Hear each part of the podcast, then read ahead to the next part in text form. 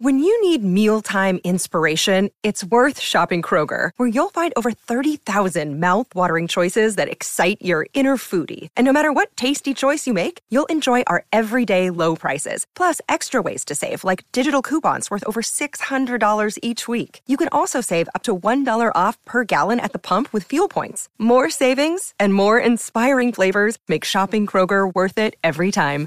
Kroger, fresh for everyone. Fuel restrictions apply. Holy buckets. Welcome to the state fair, everybody. I found out two seconds ago I'm doing the intros, so I'm sure they're going to be amazing. Uh, round of applause for Alive and Kicking. That was an awesome show. Holy buckets. You got to tell, are you guys selling merch? Yeah. Okay, cool. We'll hit up the merch tent later. Um, hi, I'm Brittany. I am with the Tom Barnard uh, Morning Show podcast. And uh, I'm going to give some intros to these gentlemen here on our panel. We've got Michael Bryant. Bradshaw and Bryant. There. Pretty good. We've got Ralph Basham from Basham Cosmetics. I'm skipping you two. Skipping you two. Uh, here is Tevin from, you know, just being hot and Tevin and young. Must be nice. We have the legendary Don Shelby. We found out how many days have you done the fair? 320 days. Now 321. You're welcome. And of course, Tom Barnard. I heard almost zero booze. Did you boo? There is almost no booze. Okay, we'll take it. That's because you drank it all when you used to be. Oh, she walked right into that. Which one? I, I well, she did back in the day. I will tell you that. Are you were you in alive and kicking, or do you support? Did you belt out a tune? Did you at last? At last, my love has come along. Come on, sing with me. Oh, yeah. I love that song. It's one of the greatest songs of all time. Ladies and gentlemen, thank you for coming out here. A beautiful day. Uh, I kind of worry about these once in a while because I've been to the state fair before when it was about a buck thirty-five. You ever been out here when it's hot? it's a thrill, isn't it? There's no question. So everything going well. So far, so good. The fair is good. Nice of all the people to come along. Tevin is uh, my adopted son. Correct. So he, uh, we bring him along just for the hell of it. Yeah, they have a quota they have to meet. So You know what's great about you know what's really great? Yeah, we have a quote. I forgot about that. And the fact about that is that some people don't believe that he that he is my my adopted son. And I said, why not? He said, because he's a lot better looking than you. So thank you. I really appreciate it. Oh, you have no I, answer. I'm not, I'm not, I'm not going to disagree with that. I'll take the compliment. Oh, and we should well, thank you going. so much. Uh, boy, I you know I think the last time I appeared at the state fair, I think was I was at WDGY in 1975. So it's been a while. you know, I don't know if the Beatles still had a hit then or not, but I was, I'm thinking about it. But no, it's just it's a different experience. I've never been. You ever been to a state fair in another state? Because I never have. So mo- oh, you have before. What are they all huge? They're all pretty big. How's the food at most of them? Yeah, that's what I've heard. That's exactly why I asked you that question. I heard the food here at this state fair is really, really good. And we came out, and Don had his foot long hot dog hanging from his zipper for about an hour. It was very classy I'm in front of my one year old child. Nope. Oh, look at she's covering her mouth. oh, great. That's all we need to hear.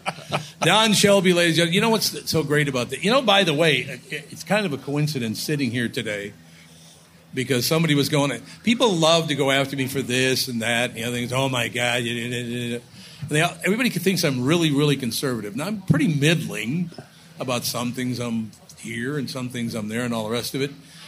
I said, let me run something by you to see how hard line I am on either party. If I'm really conservative, why would anybody at this table talk to me? Because they're all really liberal. they wouldn't even, well, Ralph, you're not all that liberal. I'm not all that liberal, but I'm not all that conservative either. No, that's exactly right. So, you think we can ever get back to an area where we just go, hey, you know what? You're a Republican, you're a Democrat, but I like you anyway? We had a strong no. No, we cannot. I really hope we can. There's so many great things like this. The fact that you're here watching this, watching a bunch of hunyucks talk on stage, it's an indication to me there must be a God. You know what I mean? Why else would you come? You know, what's Black Hawk? It's a band. A helicopter. Oh, it's the country. Are okay? Are you in the band? Let's see. We'll see if this works out here. Oh, We're checking out. wait a minute. Can we hold up for a second? I just saw Brittany run for the first time. Thank you.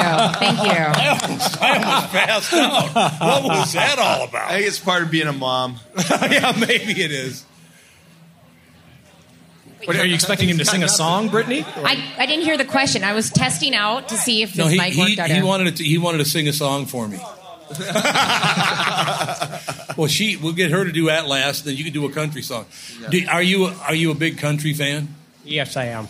Anybody had kicked you out? Like I got to be honest with you, Don Williams was one of the greatest singers I've ever heard. He's good. he's good, but I like the newer country better.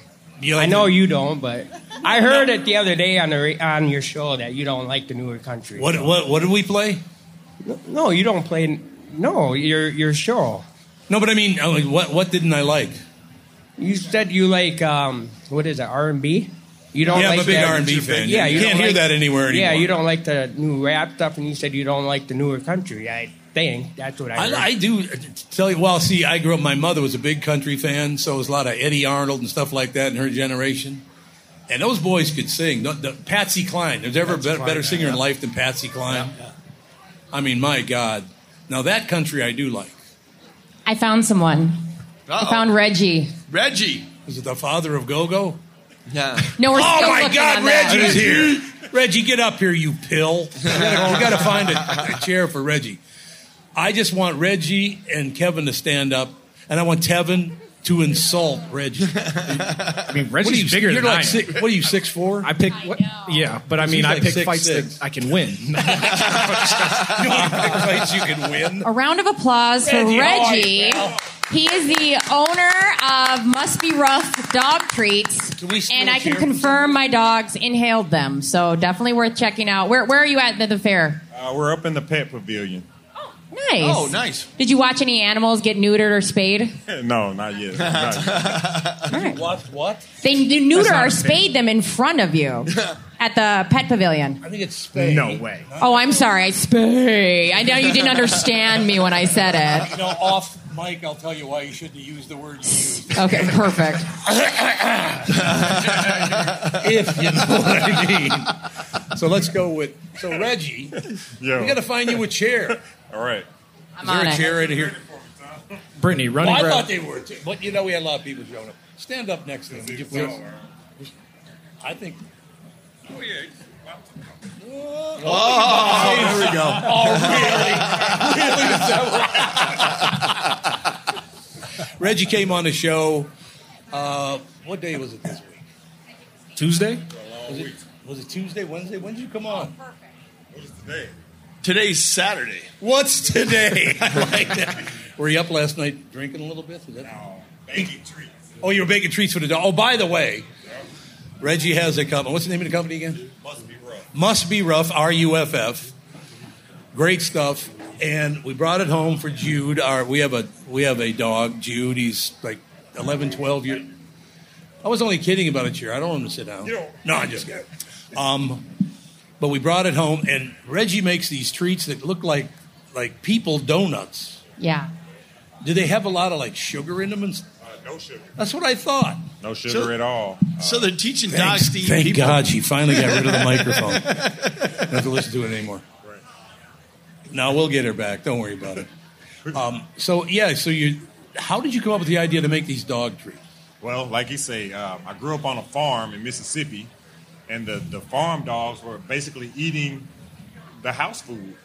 You know, they lived, the farm dog will live to be 20 years old. So I took that concept, Okay. try to make some treats for them, high quality, human grade ingredients, and hope that the Doberman that we have, Kirby, will live to be 20 years old. So kind of That's turned into a business that way. What? It's We're in. Mississippi. Uh, Jackson, Mississippi. Jackson. Oil Can Boyd, I think, is where he's from. I think. Who's that? Oil Can Boyd. Who's Oil, Oil Can Boyd? Is a Red Sox pitcher. He's great. Oh, God. It's no the Red idea Sox. He's going to lose his mind. No question. No, I was, ta- I was talking to Reggie about the fact that I spent a lot of time down after the hurricane down there. Yep. I Catherine and I spent a lot of time in Jackson and Biloxi, Mississippi, and places like that. And I, I think it's highly underrated. You guys ever been to Mississippi or Louisiana? It's highly underrated. I think it's the people are very, very nice. Got great, great places, great food, all Yeah, the rest great food, great music. Great music. Mm-hmm. It's true. Yeah. That's a good thing. Yeah, yeah. I still want you to, you know, when he's not looking, like sucker punch Tevin right in the side. Bam! No, no, not happening. no. He's He's a lot big. younger than me. He might. Ladies and gentlemen, Don Shelby is with us today. Thank you. Thank you very much, everyone. Do you still consider yourself the greatest news anchor of all time? Yes. yes, yes, I do. As a matter of fact, no, I don't. Dave Moore. Dave Moore was For, yes, for one of the best of local all time. anchors uh, in line, Cronkite, probably the best. Yeah, no question. I told you though, Dave Moore made me cry the first time I ever met him. he did. I love Dave. Dave Moore was like a legend in our house. All the rest of it, and so I finally get a chance to meet him. This is like God, thirty six years ago, something like that. Maybe yeah, thirty seven years ago. So I'm, oh my God, I get to meet. I get to meet Dave Moore. This is going to be amazing. My mother loved him and all the rest of it. And as he comes up to me, he goes, Tom, I'm a little nervous. And I said, About what? He goes, Well, you're a legend. Oh, I'm like, wow. Shut up, you Wow. pan. I'm like crying because he, I mean, for, think about that. For Yeah. Dave Moore to come out and say something like that to you, it's like, you did that on purpose. Yes. Wasn't he amazing? He was amazing. And one of the things that made him amazing was he was also a good person. Besides, He's a very nice person. The uh, giant in the industry and a household name for everyone, whether they watch Channel Four or not. Oh, yeah, everybody I mean, Dave KS fans and WSA or KMSP or whoever they were watching at the time. They still knew who Dave Moore was. Oh, yeah. and could, and that's what we call the Q rating. If you know somebody can pick their picture out and say what they do, then their numbers keep going up. So Dave Moore was one time in the state rated higher than the governor. Wow. Oh, yeah. more people, true. more people knew him and what he did than uh, the governor. But he was the kind of guy that, uh, although he was this, he was the king of the newsroom. But if a er- intern came in and meekly sat at a desk and tried to be invisible, he would be the first person to get up and go over to that intern and shake their hand and say, "My name's Dave Moore." Right. Like, like they wouldn't know who in the hell that was. It's and true. he said, "My name is Dave Moore. I sit over here, and if you have any questions, just come over and ask me." And that that was the kind of uh, the kind of milieu that we had in the newsroom. That when he left, I tried to carry on to try to have you did a that kind of of a job, camaraderie and family feeling. Well, you did. You nailed it. There's no doubt about that. I, Hey, Tom, you know, same thing happened to my daughter. Same thing, kind of thing happened to my daughter when she was on The Young and the Restless. BB King was go- uh, making an Ooh, appearance B.B. King. on, on there. B.B. King. And uh, he was there, and he could play it a little tiny bit. And and I said, "Well, go say hello to BB King. He's here because he's a fan of the show." So she she said, "No, I can't do that. I can't do it." None of the other young adults would go say hello to him. So finally, she she led this group of young people up to him. She she introduced herself, and he says, "I know you. I know you. You're Mac on, on the Young and the Restless." So it was just a sweet thing Wow. because he was a That's fan of phenomenal. the show and a fan of her. Yeah. that's so how cool. life should be. I have a BB King story. Um, we on the five o'clock news, we had suddenly a an entire two minute, three minute segment uh, fall out. The uh, machine ate the tape. We didn't have the story, and so the producer said, "We got a hole in the middle of the newscast. What are you going to do?" And uh, we can't re-edit it. And I said, "Well, BB King's over at Orchestra Hall for two nights." yeah. And they said, Well, can you get him over here for an interview in 15 minutes? And I said, I don't know, I'll go over. I was just across the street, and I went across the street, stage door, and I said, uh, may, I- may I see Mr. King? And I walked in and uh, talked to him for a minute, told him what our problem was, And uh, fortunately, tickets were not sold out that night. And he said, uh, with his promotions person, said, "Yeah, I'll do the show." So he came over, and we were. I was anchoring with Ann Rubenstein, if you remember this woman. I do. And uh, and and she is so unhip. She called him because she saw his name. She called him Beeb. Beeb. Yeah, Beeb King. no, I didn't know it was BB King. Uh, Beeb. But it sounded like she was being kind of familiar with him. And she said, Beeb, let me ask you a question. And, oh, well, this, this woman's kind of hip. I mean, she must know this guy really well. No, not nosing from Adam. Anyway, after the interview, he was very gracious during the interview. And then uh, she said, Beeb, what are you doing tonight after the gig? And he said, oh, we got to do another show later on uh, tomorrow, but nothing tonight. We got anything going? She said, "I'm having a little soiree over at my pad." Oh, God. Now, and and I said, "I haven't." You didn't tell me anything about a soiree at your pad, and she said, "No, it's just yeah, it's a little something I'm doing." And bring the guys, bring Big Slick and the Mellow Fellows and all your horn section, and bring the band and everybody come over to my place. Oh, Don will pick you up. Don will pick you up. There you go. And then afterwards, he left, goes back to Orchestra Hall to rehearse, and I said, I said, Ruby, uh, what is this party about? She said, let me hold a $100 oh, I can go to Byerly's and buy some stuff and get some liquor for this thing. Cause, uh, this just came off the top of my head when I saw uh, Bede King.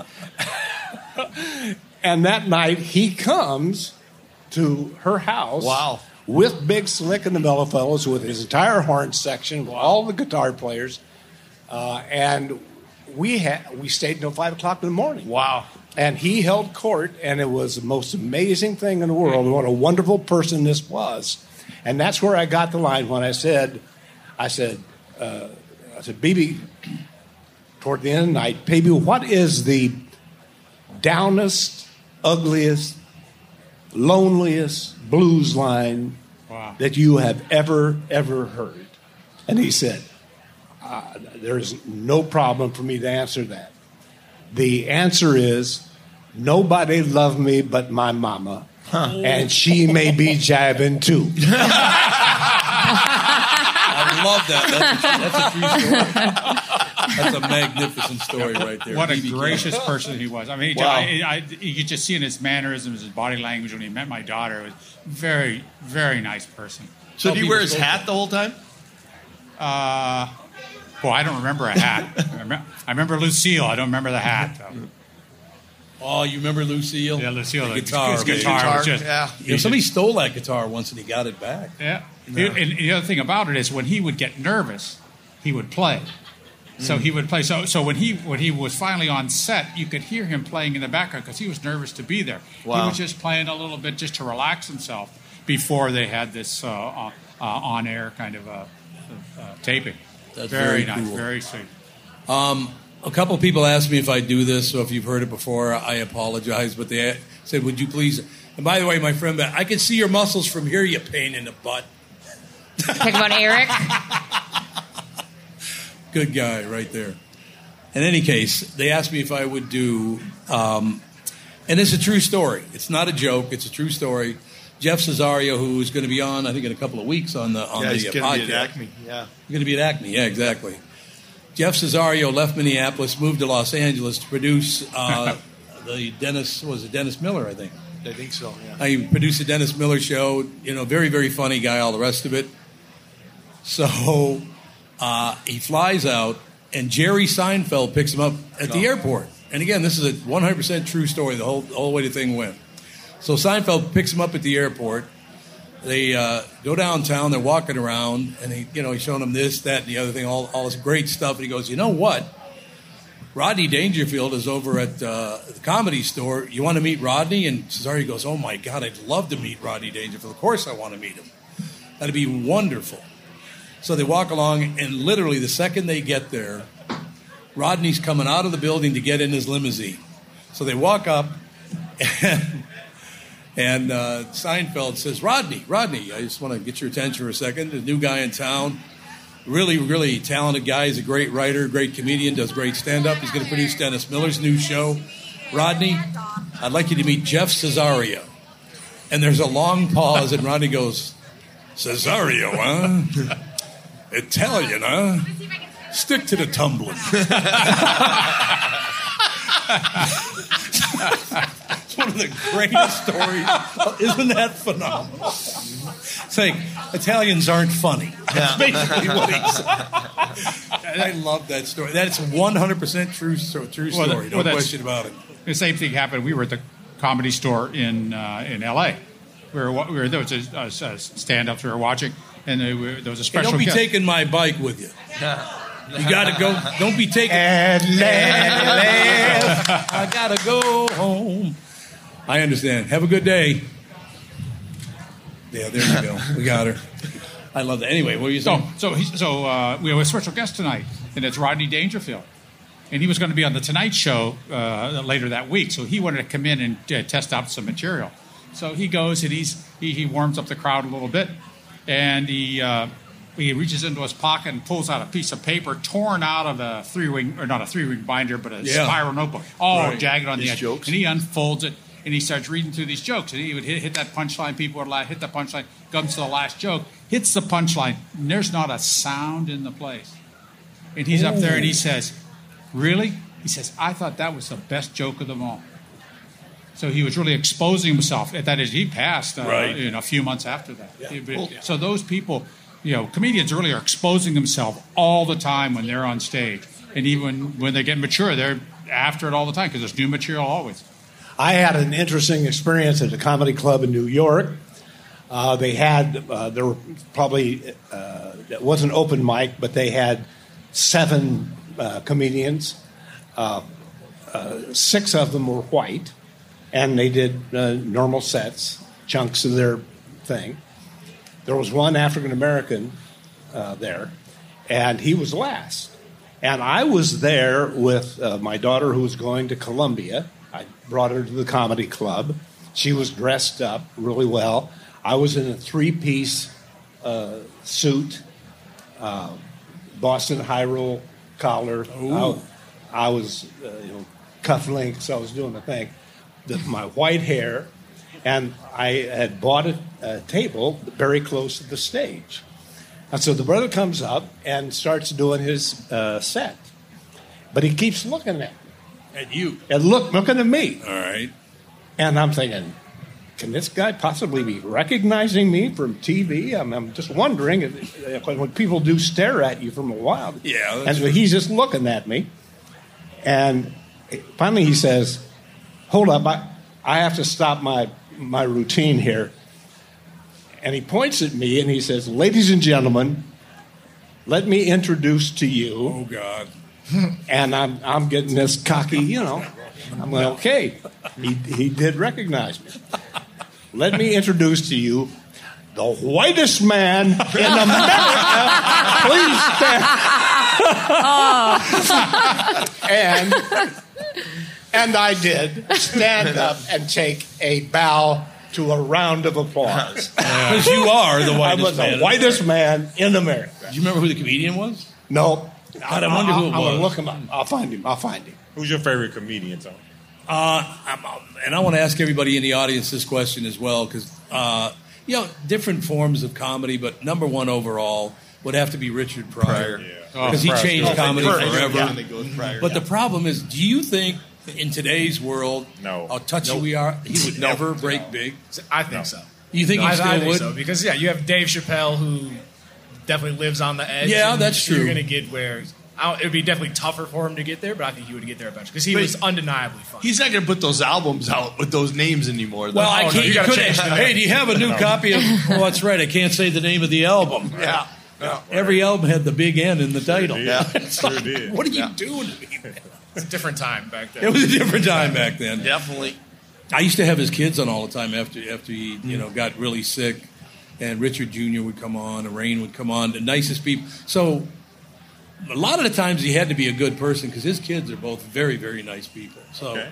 but I I don't he changed comedy forever. I think I was 15 when he first broke, and you know he did. He changed it forever. So they were very, very funny people. Don't get me wrong, but you know, and I can't really use any of the lines he said because there are children here. so I really can't Right. do that. But the line that he had about The Exorcist, he said, "You notice one thing about that movie, The Exorcist? Any black people in the movie. You know why? And again, I have to change what he actually did say. he said, if there's a black father in The Exorcist, you walk in the room, kid flopping around in bed, he go, girl, what's wrong with you? Yeah, I can imagine what he said. yeah, you know the word he actually used, which was not girl, but you know. No, I think Richard Pryor changed comedy forever. yeah. I don't think there's any question about that. He had all these because he would not steer clear of anything. No. Like you, you're a big fan of Louis. I mean, Louis did a lot without swearing. I mean, Louis was Armstrong? No, Louie Anderson. Louie Anderson. I know. I mean, Louis was phenomenal. As funny as he could be without swearing, it was all clean. Everything. Isn't he that did, crazy to you know? think? Like you look, think back at his comedy, and you're like, "Oh yeah, there." What you walk away not realizing it till later. Like there was no swears in that. Yeah, Yeah, nothing. Right. Nope. Hey, it's Kaley Cuoco for Priceline. Ready to go to your happy place for a happy price? Well, why didn't you say so? Just download the Priceline app right now and save up to 60% on hotels. So, whether it's Cousin Kevin's Kazoo concert in Kansas City, go Kevin, or Becky's Bachelorette Bash in Bermuda, you never have to miss a trip ever again. So, download the Priceline app today. Your savings are waiting. Go to your happy place for a happy price. Go to your happy price, Priceline. Hi, everybody. This is Adriana Trigiani. I'm the host of You Are What You Read. I have the privilege of interviewing luminaries of our times about the books that shaped them from childhood until now. We get everybody from Sarah Jessica Parker to Kristin Hannah, Mitch Albom, Susie Essman, Craig Ferguson, Rainn Wilson, Amor Towles, you name it, they come, they share. New episodes of You Are What You Read drop every Tuesday on Apple, Spotify, or any major streaming platform wherever you listen to your podcasts. Yeah. So I mean, it's very, very sad that uh, you know how many people during COVID we lost. What seven major comedians, I believe. Yeah. seven of them. Uh, Louie Anderson certainly was one of them. Uh, the first time we ever went out to dinner, Louis, because I met Louie Anderson because we were doing a show in Las Vegas uh, at, at Treasure Island back in the day. So that was 30 years ago or whatever it was. And all of a sudden there's this hubbub, and in walks, I had never met him, in walks Louie Anderson. And he's got 22 boxes of Krispy Kreme donuts with him. 22 boxes of donuts. So everybody in the crowd was very, very happy about Did he, that. There's did no he give them to anybody? Or? Oh, he passed them all out. That would be such a Louis joke to say. Did you guys bring any for yourself? Yeah. So we go out to dinner. Catherine, my lovely wife, and I go out to dinner with Louie Anderson. We're just sitting around the table, and I'd never met him. Just that was the first day, and all the rest of it. And he said, "He goes, Catherine, I have to ask you a question." It's not a very good impression, but No, as close as I can get. Spot on. And he goes, Catherine, I have to ask you a question. I've never met you two before. Do you get the same perception of Tom that I do, that he's really self involved? yeah, thanks. Thank you. I feel much better about myself now, Louis. How did they answer? That's where I was going to say, how quickly did she say yes? Yes. yeah, that's that's exactly our impression Why of our were you father and invited? husband. Why did we invite Tevin? That's what I want to know. Louis was the nicest man I He's probably ever nice. worked Great with. guy. He was so I was like a low, low, low, low intern, like low on the low, and we were. I was holding coats for people, taking photos with them after the show. I was just hold their, you know, because nobody wanted their big winter coats with them. And he was so nice that he was like, I, you know, he wanted to get a photo. There was a huge line. He would literally ask me, "Is it okay that you're staying late?" Yeah. And I'm like, I'm an intern of an intern of an intern. Like, yeah, like I will hold whoever. It was just like nobody asked anything. He's like, I'm sorry, is this getting late to us? And I'm like, oh, you can see me. Like, such a nice guy. No, a terrific guy. And, you know, we've been lucky with that whole situation. Yeah. Most people, matter of fact, we went through it just the other day. The people who weren't nice, and there was only about four or five of them actually. Yeah. I mean, in general, when you when you had people coming to TV station, were they generally pretty pleasant? Yeah. See, that's good. Yeah. Radio, it's not always that way. Oh. You know, it's just how it is. I think it's more polarizing in radio. Because I do I think- things like, who the hell are you? Yeah. Things like that. Yeah. No, I, I I, mean- I wonder if, if this is true. Uh, I have found that my uh, taste in comedy has shifted um, with, with the divisiveness and the anger and everything else that's in the air. Yeah. Because I want to feel angry, but I I can't rationally be an I angry don't blame person. you. You don't live So I can't like do that outwardly, but I am in love with people like Lewis Black Yep. and people Oh, yeah. like Oh, Bill yeah. Burr who Bill just Burr's tear me up because they say the things that I'm thinking. Yeah. They say the words that I am thinking that I can't say. But a lot of them can't say a lot of things they used to. No, but I'm, I'm not talking about. Uh, No, that's true. I bet that's things though. things that have that are uh, sensitive words that have been uh, extracted, but they can talk around these words and make that the word replacement the subject of a bit that they're angry about, and so I can get angry with them Right. by uh, watching. So it's cathartic to watch comedy instead of laughing to just shake my head. I go, damn right. And Don, Yeah, well, that's true. And, and that's why I believe comedians should be absolute free speech. Absolute Absolutely. free speech. Yeah. They can say whatever they want, and no one can say anything about what they say because you need to be shown these things. You need to see these things. If you're uncomfortable, you should be because you have to. That makes you introspective and reflective of what's going on in your life, what's going on socially for them, and that's why I, I, I I'm incensed when anybody criticizes a comedian for doing anything because I they agree. need to be able to say that stuff. Now, I, I well, I agree 100% as a freedom of speech guy and a First Amendment guy. I think that is absolutely true. But uh, the commercial market also has the power to get up and not buy tickets to your show That's if right. they are Yeah. feeling offended. Right. So you have to uh, accept the consequences of the choices you make uh, as Yes. a performer. You have you can't go. Uh, well, the hell with all you people who don't buy my tickets. Right. No, that's not the way it works.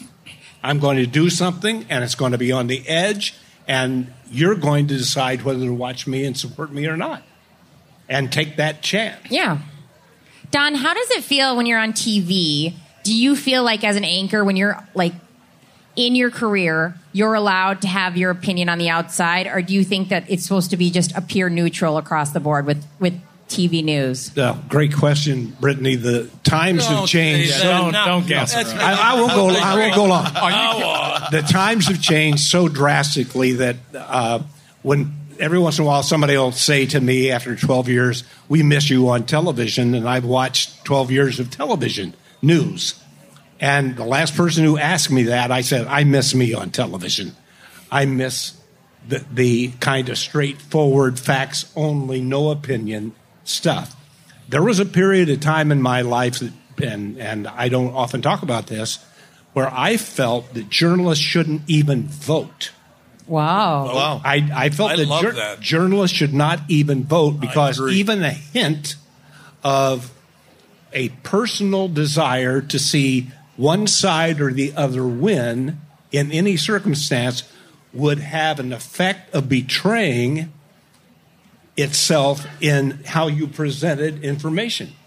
If you had a dog in the fight, right. you were going to tilt one way or the other. So I, uh, we always had rules: you can't donate, you can't work for any political party. Right. Um, but I would rather just facts uh, tell the story. But what we have seen over the last 25 years is the opinion, a person's opinion, being elevated to the same level as an actual fact. So they say, respect my opinion as though it's a fact. Yeah. I don't have to respect your opinion. Nothing in the First Amendment said you say you have a right to express an opinion, but you don't have a right to expect respect of that opinion. Yeah. So my my daughter one time given an opinion about something was going on in the Iraq war, And uh, she said, "What do you think of that opinion, Daddy?" And I said, "That opinion stinks." and she said, "She said you don't have any right to say that. We're studying civics, and and the Constitution says that you have to respect my opinion. No, I have to respect your right to express your opinion. I ha- don't have any. You don't have any expectation that I will respect your opinion because it's factless. It's based on nothing. It's based on what your friends are saying." It's not anything that you have thought about or considered.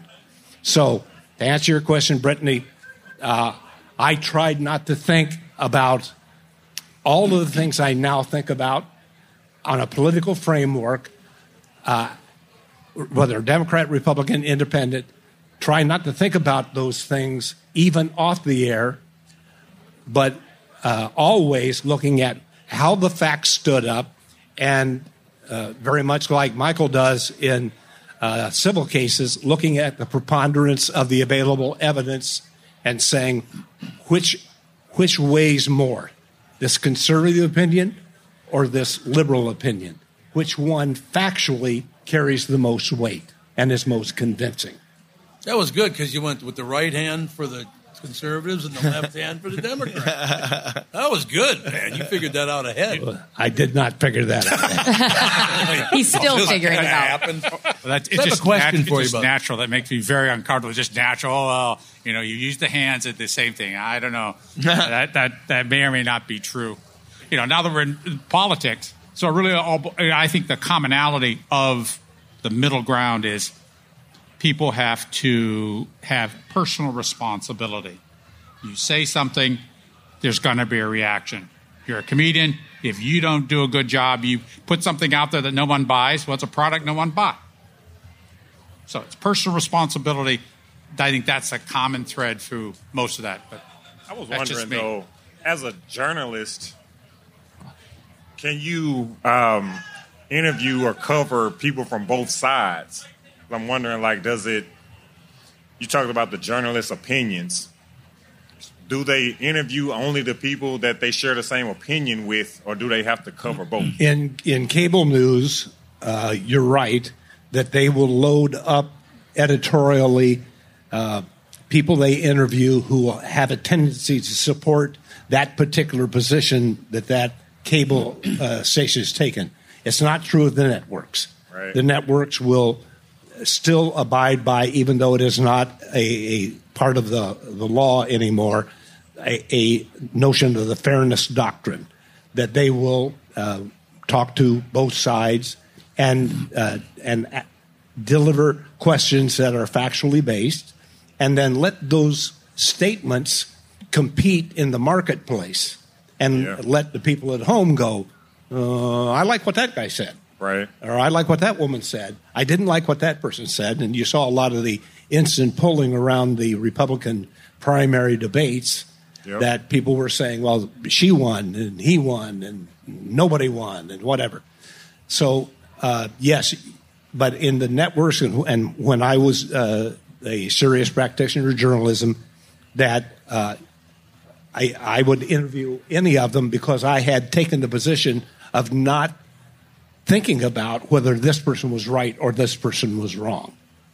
But that has disappeared. Yeah, That's disappeared in journalism. Now, about six months ago on the on the new show, the uh, the morning podcast, I made the statement that I've been watching the national news. Local news is a lot better, in my opinion, than national news because they're a lot more involved in the community anyway.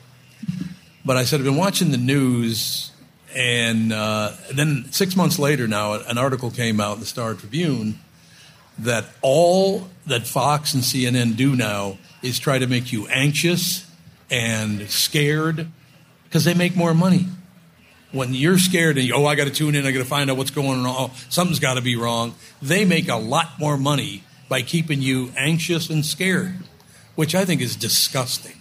You know, That that is it is absolutely true that the uh, Yeah. that the corporate uh, competition drives a lot of uh, particularly cable news, um, but it's also a genius marketing ploy. Oh, it is. No doubt about that. So uh, I'll give you an example here, on even a local basis. So KSTP and WCCO competed head to head and usually split the uh, number of people who were watching television 30 30, right? That meant 40% did not watch television news. Yeah. Uh, KARE came in as WSA and said, that's who we're going for. The people who have televisions but are not watching television news. Yeah. We're going to create a product that they'll watch. And they and they ended up beating all of us.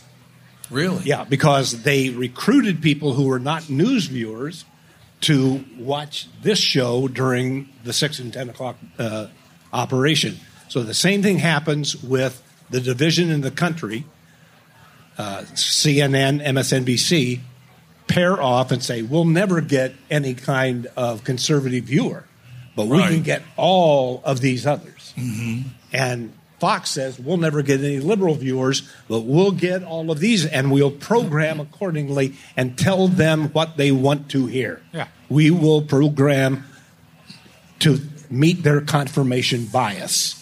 We will tell them so they will, if they may already think something, we'll tell them what they say is true. And they'll say, I like that station. I like that anchor. Yeah. I like that reporter because that reporter says things that make me feel good. And Fox does the same thing. So that's it. Yeah. By and all it is is a, a market. So Roger Ailes, who designed this, said there's a big underrepresented market because the medium has been accused of being too liberal. What if we had something that was just for conservatives? So they owned all of the conservative market. It- It's like and it was free just algorithm. a commercial. Yeah. It was a commercial deal. No, there's no question about that. Sir, you're not seriously hurt, are you? You're going to get over it, though? Because I got to tell you something. I've been watching you, and I had, for a couple of days, had to wear an arm brace back when I was a weightlifter because I tried to be such a big deal that I hurt my arm. And I was sitting just like you, and Catherine's sitting next to me. And he comes up to me, he goes, let me ask you a question. I say, what's that? He goes, You're Tom, aren't you? I said, Yeah. And this is Catherine? I said, Yeah. What did you do that made her break your arm? And then she gave a list, had a long list. and it turned out, you know, he wasn't that far off, if you know. You've heard the same deal. Is it at least a cool story? Should I go? gra- Should I go get it? Right. And if you need a Oh, she's going to go get the story. I like it. say if you need a personal injury lawyer, do it. Yeah. Yeah, we, we do know have a guy. Brett, Brittany John, on the scene. Brian. So I, I, my dad died three weeks prior. Oh, sorry to hear Uh, that. it is October fifteenth of twenty one. I'm really just down. She tells me to go to the gym and exercise. Oh, way to go. Shocking that it's blamed on the wife. I'm so sorry. I call her a nag and do all this stuff. She goes, "No, it'll be good for you." And so I go. I go to Lifetime Fitness, and I decide I'm just going to walk on a treadmill. I don't want to do much else. I take one step on the treadmill that had the emergency cord pulled off, and the track was in complete neutral. Woof. Oh, wow. I, this is the fourth surgery. Oh, God. So, yeah, same story, basically. Yeah, it's par- partially fused, and I've had a nerve. I had a nerve cut two years ago, uh, two weeks ago, uh, to be able to get. So, do I understand your testimony, sir, uh, to be that the accident was entirely her fault? That's, that's what I heard. Okay, Exactly. thank you. Exactly. By the way, George Carlin. George That's- Carlin. He's That's yeah. all. Great move. That's a great call. You know, one thing I have to make a, an observation because we only got about 10 minutes left up here. This is the first time I've ever been on stage where the audience got bigger rather than smaller. oh, Wait a minute. You guys are leaving. Goodbye. You're leaving. I don't know. Just as I say, it's like, okay, we got to go. We gotta go. Thank you, thank you so much. Yeah, we got uh, we got literally about eleven minutes. We should probably spin the wheel, go around the table. Michael Bryant has been ruining my life now for You how jump many? by Ralph here. well, no, we're going this way. Oh, okay. okay, just for that, we're going this way. That's right. We're going Brittany. So, Brittany, how many years have you been going to the fair? How many years have I been like for work or just in general? You pick. Oh gosh, well, we had a lot. We had a lot of kids in the family, so we usually roll in here wow, I must have been like ten. And my, my mom and my there's my mom Beverly with my little go go. Go go. She Oh, likes it if you go, go. pretend that she looks like my sister, not my baby, my mom. Um, and my stepdad used to always give give us uh, like fifty bucks, which was like a big deal because there were seven of us kids. We'd each get fifty bucks, and he'd say you can spend it any way you'd like. And I would immediately buy a T-shirt, you know, food, and all this stuff, and be done with the money. And then my stepbrother Mike, who was far smarter than me, would always just pocket it and then ask for bites of food. And I was like, that just showcased us as a family exactly. So yeah, I love the state fair. Still didn't answer the question though. How long have you been at the state fair? Right. I That's kind of what gotta she's think- all about. We appreciate the story. I, I don't know. I, I mean, because I'm what? I'm a teen mom, so like at least a couple years oh, now. that's the problem. See? It's You an were a age teen thing. So why don't we just- I like how you just You've been going throw for that five years. There you go. At teen least five years now. I don't know. Uh-huh. We constantly would go to the fair. The fair was like, and then once you got old enough to get dropped off, it was the most freedom I ever had. So I love the fair. It is pretty interesting. I have to ask everybody a question because I'm looking at her while she's talking, and I see that white wall over there. Why is there a sign on the wall that says "wind" I- with an arrow pointing that way? I saw that earlier. I was wondering What wondering does the that exact mean? What? Like, there's no See the wind. blue Oh, the left? wind. Yeah. There's a little It wind just- tunnel. This says Yeah. "wind." Wind tunnel. Yeah. yeah, so maybe if you're like hot, you can go get a little bit of wind. Yeah. Wow. I mean, it's in tape, so I don't know how official it is. It's kind of weird if you ask me. We're, let's meet at the wind. Wind with an arrow. Let's take the D off and stand next to it. It'll all work out in the end. Win. So Reggie, how long you been coming up? Now, how long you live in Minnesota? 15 years. So, 15 years. Okay, so Yep. since you were two. Right. he goes right. So, how, how many times you come to the fair? We're a good two or three times a year, uh, family. Oh, you Uh, do? You come two, three times a year. Yeah, before I started working out here, now I'm a 12 dayer. But uh, like I told you, I'd never seen any anything like this before I moved here, and I just fell in love with it. So we, uh, The Mississippi State Fair is not that big. no, no, it's probably Yeah. this this area we're in right now. This is, this is the whole state fair in Mississippi. I was telling Reggie the other day that Haley Barbour, the governor of, of Mississippi, was a pretty good friend of mine. He used to go see him all the time. And I would say, and I'm very serious about this, Mississippi might be one of the most underrated states in the United States. Yeah, I can it's see that. really nice. What, what are you I, making a face I. I have family that You've lives in? Mississippi. Yeah, like I've You lived in? Louisiana. Yeah, for a little while. Like Mississippi's That's not an underrated Louisiana. state. That's is the nicest too. thing anybody said about Mississippi. You don't like Mississippi? it's, it's a fine place. I'm not vacationing in Mississippi. Why not? The ocean's beautiful. yeah, it's peaceful, it's quiet. The quiet. ocean. Yeah. Tevin, are you going on record that you're anti-Mississippi? Yeah, you're anti- I'm. I will take that stance. Whoa. Anti- So except for Jackson, I have family in Jackson. Does Jackson. this have That's where I'm anything from. to do with like I didn't want to. I didn't want to bring it there. So we're moving. How long have you been coming to the state fair? Uh, it's my second time in No. 52 years. Oh, you're such a liar. You love the state fair. I, I've been here eight billion times. Well, believe me, after this, I'm coming back more often because people are very, very nice. Haven't been booed once. Hey. Now I will be, but Almost no pennies were thrown at you today. Yeah. yeah. no pay. Oh, that's Passolt's good. not here to chuck pennies at you. I'm working at WDGY in 1975. I'm in a booth. I don't know where it was in here somewhere, but it's up a little bit. And these four guys are throwing pennies at me. And one of the guys was about maybe 12 years old, something like that. I'm like, oh, geez. So I'm dodging pennies. About 20 years later, I uh, talked to Jeff Passolt about coming to work on the KQ morning show at the time.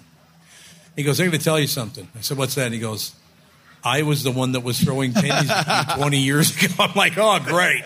So Passolt and his brothers were pegging me with pennies. Whipping Now I pennies at you. And now I adore that man. He's one of my favorite people in the world. I do miss Pass being here. He's a good guy. Now the um, audio isn't perfect, so uh, the word was pennies, P E N N I E S, not panties.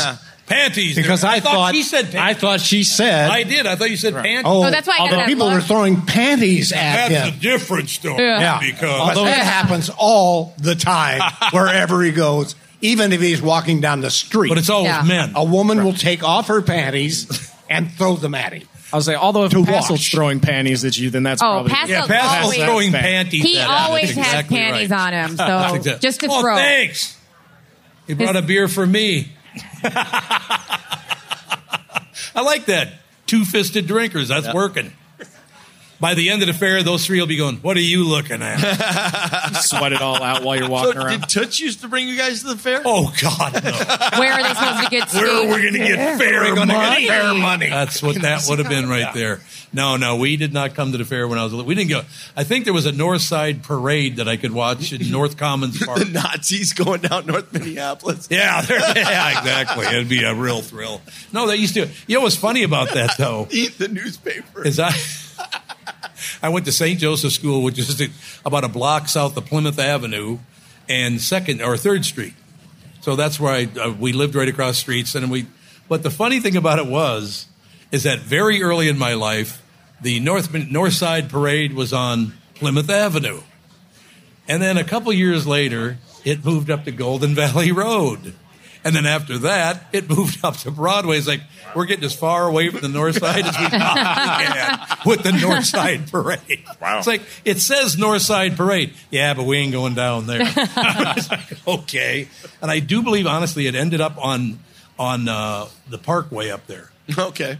What the hell's the name of the Theodore park? Wirth? Wirth? No, not the the one the one that runs from uh, west Oh. to east, just out of it, it's parallels the, the entrance to Robbinsdale. Yeah. I don't know. It's, it's the Parkway in any case, but they kept moving away from the crime. I will never forget that. We got to move here, here, and here. Okay, we got about three minutes. Well, Ralph, Everybody- you got to ask Ralph. got- How we long gotta have get you been going Ralph. to the fair?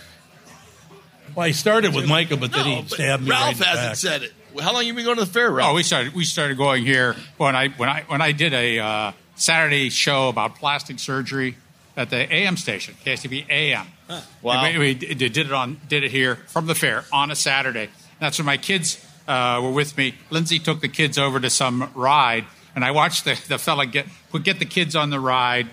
Uh, he had missed a couple fingers from you know past accidents. Got him on the ride. He you know he walks over to that big old lever, pulls that lever like this, lights a cigarette, smokes a cigarette. Cigarette's done. Ride's over, kids. Ride's over.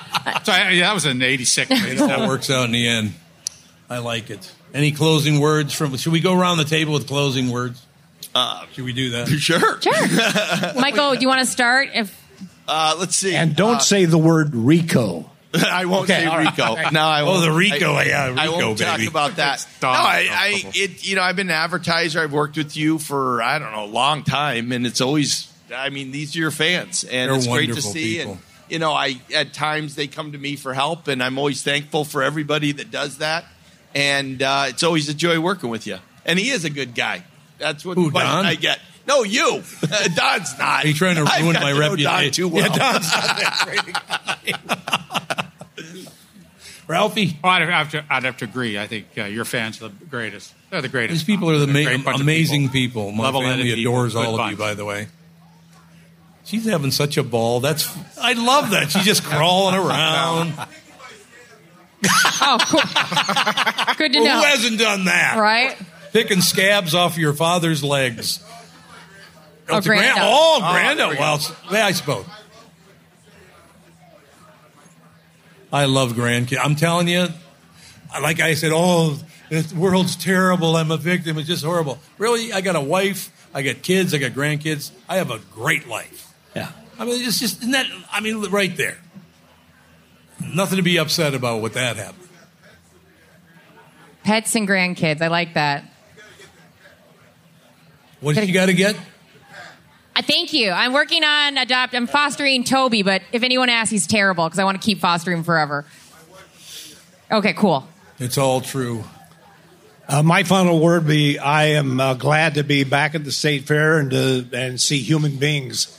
It's uh, Yes. been a long time and uh, sixty years of looking into a camera lens and not seeing people, and that's why I always love doing the fair because I got to see the human beings who were actually in the audience, and I like doing that. And I wouldn't have, in any other circumstances, come back out to the fair after 320 days of my life being here broadcasting. But this guy calls, and I move when he calls. So I'm very uh, glad to be among Tom's fans and friends. Yeah. Good man. Could you do me a favor in the purple? Oh. Could you move over just one seat for just one minute? Just just for one minute, because there's a very specific reason I need you to do that. The show's sold out. Yeah. Every seat's taken. Oh my God! Not a. Yeah, baby. Oh, now you're gonna fill that one up. Now we're Oh, talking. Pat just left. Oh, you did sell. Pat ruined it. Pat, Pat ruined it. Pat. Pat ruined it. He Always. Waiting. I'm doing a video. All right. Parting words. Um, I've been fasting for a week, so I'm, I'm here. I'm coming back tomorrow. I'm going to eat until they wheel me out in a wheelbarrow. So if anybody has any suggestions on food to stop by, let me know. Um, but yeah, I'll Pork chop kind of on a stick. It's the best. the pork. Okay, I'll, I'll good. try that. I'm- That is Oh, good. Pork chop. I thought Pork you chop chop on a a- dump on and a cheese stick. I'm curds. Like, what? and cheese curds. I saw like there's a fried ravioli thing back here. Probably maybe Yeah, stop that looks there. Yeah, good. gonna have my girlfriend wheel me out of here tomorrow. Um, but yeah, other than that, I'm glad to be here. This is my first time talking into a microphone in on the state fair, so I'm honored that you Yeah, absolutely. honored that you have me here, and uh, yeah, I appreciate everything that you've done. You have what was it been? I would think it was like 22 when you pulled me into your studio. You were 20 working at the House of Wow. Comedy, and oh my god. yeah, it's been all uphill or downhill depending on who you ask from since Yeah, then. that's true. Absolutely right. Push- No you need to get the dog some dog treats. yeah, I do Right. have to get Prince dog treats. Where are you That's at? right. Pet Pavilion up at Machinery Hill. Oh, yep, okay, next perfect. to the hangar. You'll be seeing me tomorrow. You're gonna be there tomorrow, I'm assuming. Yep, every All day. I was hoping Reggie would be taller than you. I am. I think I am. Yeah, we'll Are do you I a little am. bit- He, said- he said Like it you kinda very. slouch? I I think so. am. I think I got a slouch little, over a little little point on my head that kind of. regrow my afro. It all works out. Brittany, I am dying. I am so happy. I get to have my mom and my kiddo sister. here, Sister. my sister, they left. and then I get to work with you guys. Just like it feels like a surreal day. I just can't believe it. I've gone to the fair as uh, a very, very broke intern, and I'm a very, very broke old lady. So. no, I just surreal to be. I get to work with you guys. I just like I said, I'm on like cloud nine. It feels like the best day ever. So Sold And I- out again. uh, Sold out. Can I get a big round of applause for Tom Barnard Morning Show podcast and Don Shelby and all the guys visiting us? I think I'm cutting out, which is No, Tom. it's- How about you? Any last words? Any of my last words, I look at these people up here. They're my dear friends, each and every one of them.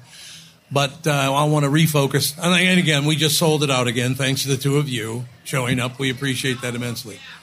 Oh yeah, Yeah, download, the download app. the app. Pat just Yes, said. down at Tom Barnard. no, I, seriously, I can maybe tell by looking at the audience a little bit that uh, back when I was at KQ it was the highest rated morning show in America for 37 years, and it was because of you. You guys set an amazing record, and we're going to try to do it now with the podcast. It's already got 300,000 downloads. It's pretty. It's doing really well. So tell your friends just the Tom Barnard app. Go to the App Store, Tom Barnard app listen every day. We'd love it when you call in because Brittany has to work then. She Right. can just sit around. barely do though. nothing. Don't worry, barely. And so. if we can get everybody to download the app, can you we get like a confirmation that you'll sing with that senior rock group that was before us? Like Alive next year you'll open the show. rock. Yeah. Yeah. Are they all gone now? Is that where you're taking a shot at them? I'm not taking it. They were very good, but I'm saying you could join them next year if we get everybody to download that. app. You do a little duet. I just think some people, it's nice to know that some people can't sing as well as Bruce Springsteen. and I don't mean that as a compliment, but, uh, but no, I, and, and that, this is not, because it's not who I am. And you can ask everybody up on the stage. I'm not big into butt kissing and all that stuff and stroking people. I don't do that. If I try, I start vomiting, you know, it's that kind of deal. But you people are so special to me. You gave me a life that I can't even believe. I have a magnificent life, and it's all because of you people. So I think you should stand and give yourself a round of applause, is what I think. And I'm going to do it with you. Yeah, baby. Thank you.